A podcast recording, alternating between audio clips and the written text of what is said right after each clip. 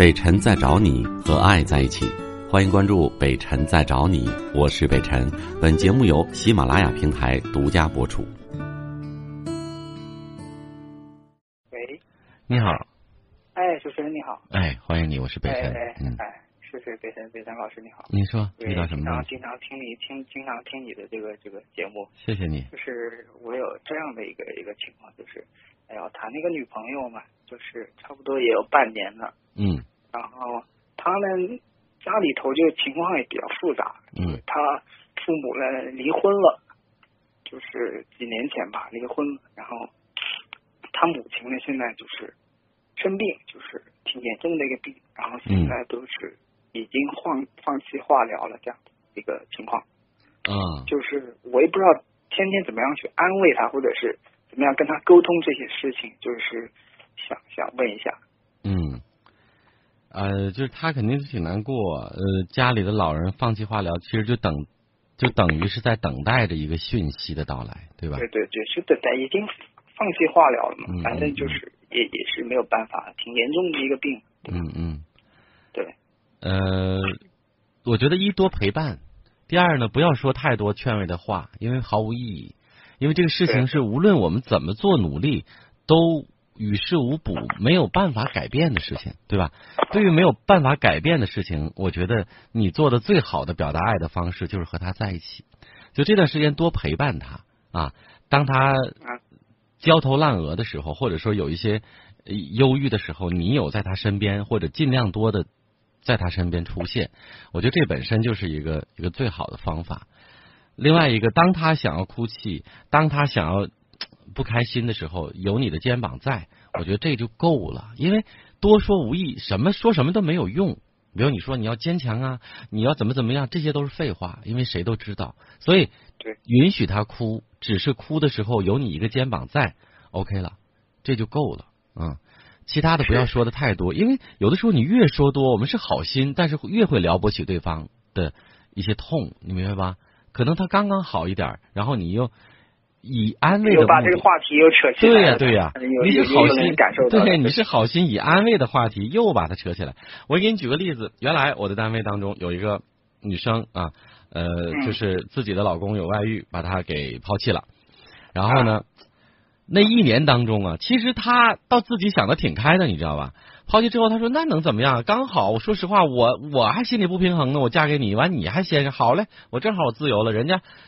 挺好的，又找一男朋友，结果接下来的一两年当中，他说我气死了，每见到一女朋友见她一面，哎呦，比如说她叫小小娟儿，哎呦小娟儿，你的老公忒不是人了，怎么怎么样，怎么怎么样，哎呦，他说我刚本来挺好的，又被人家说了一次，别人有对对对。对，又来一人，哎呦，上来苦瓜着脸拥抱他，哎呀，行，你别上火，男人都是王八蛋呐，怎么怎么样，又开始了，他气的，后来他都发火了，他在那个时候还没有，就好几年以前了嘛，还没有微信呢，他在 QQ 空间的那个留言上写，谁再跟我提我关于我离婚的事儿，我就跟你急，跟你绝交，我跟你决裂，就是大家往往是好心，往往呢反倒触碰了对方，对吧？所以我说，对对对哎，尤其是对于一些我刚才提到，我们无论怎么努力都改变不了的事实，无论如果你能改变，当然我们跟他想办法，我们能做的很多，帮他，对吧？你去抓药，我去找偏方，怎么？但现在目前情况是，已经是我们在等待那个讯息了，那怎么样？就陪他平静一点的度过。我刚才说了，在他需要的时候，你能够出现，OK？对哪怕你说，的刚嗯上次也有一次也听他说，就是嗯嗯，呃，他同事就经常没事关心他，问他，对不对啊你妈妈怎么样怎么样了？他实际心里头都没有什么法，他那些同事跟他说，哎、呃，你到底怎么样？就安慰他，让他不要难过，还是怎么怎么样？对，他你看被我严重了吗？事心里头实已经发生了。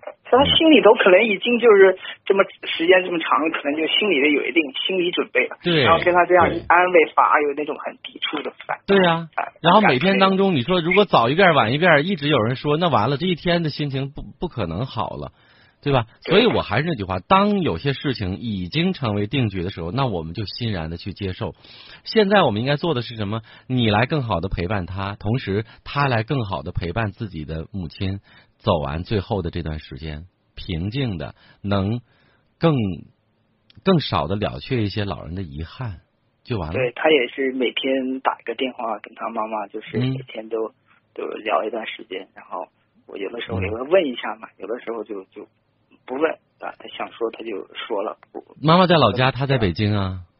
对对对，他的他也是东北的，东北的一个女生，嗯，我觉得这个时候，如果是放弃化疗的话，他不应该在这儿了，真的，应该他他应该跟因为他假期因为他过一段时间他都会嗯，呃回家待个半个月啊什么的，然后他也没有说就是就我说实话，就宁可丢掉这个工作，也要回家了，因为这个时候，说实话，到这个节骨眼上的老人，可能随时都可能会离开。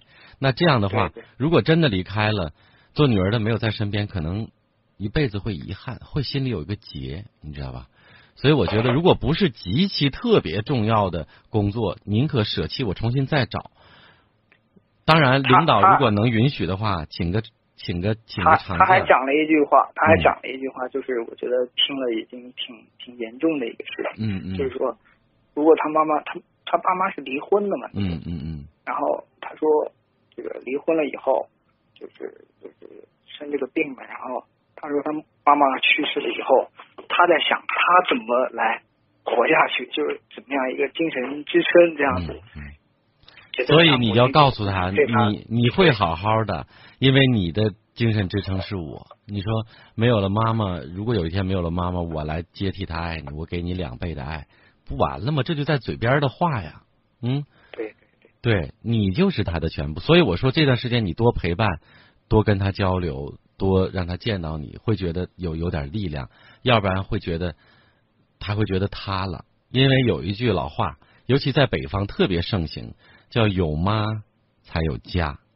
对，所以妈在家在，对所以对他来说，他一想到那一刻，可能内心就会感觉到孤独、无助。所以你的出现，用用这份爱来填补那份爱的缺失，好吧？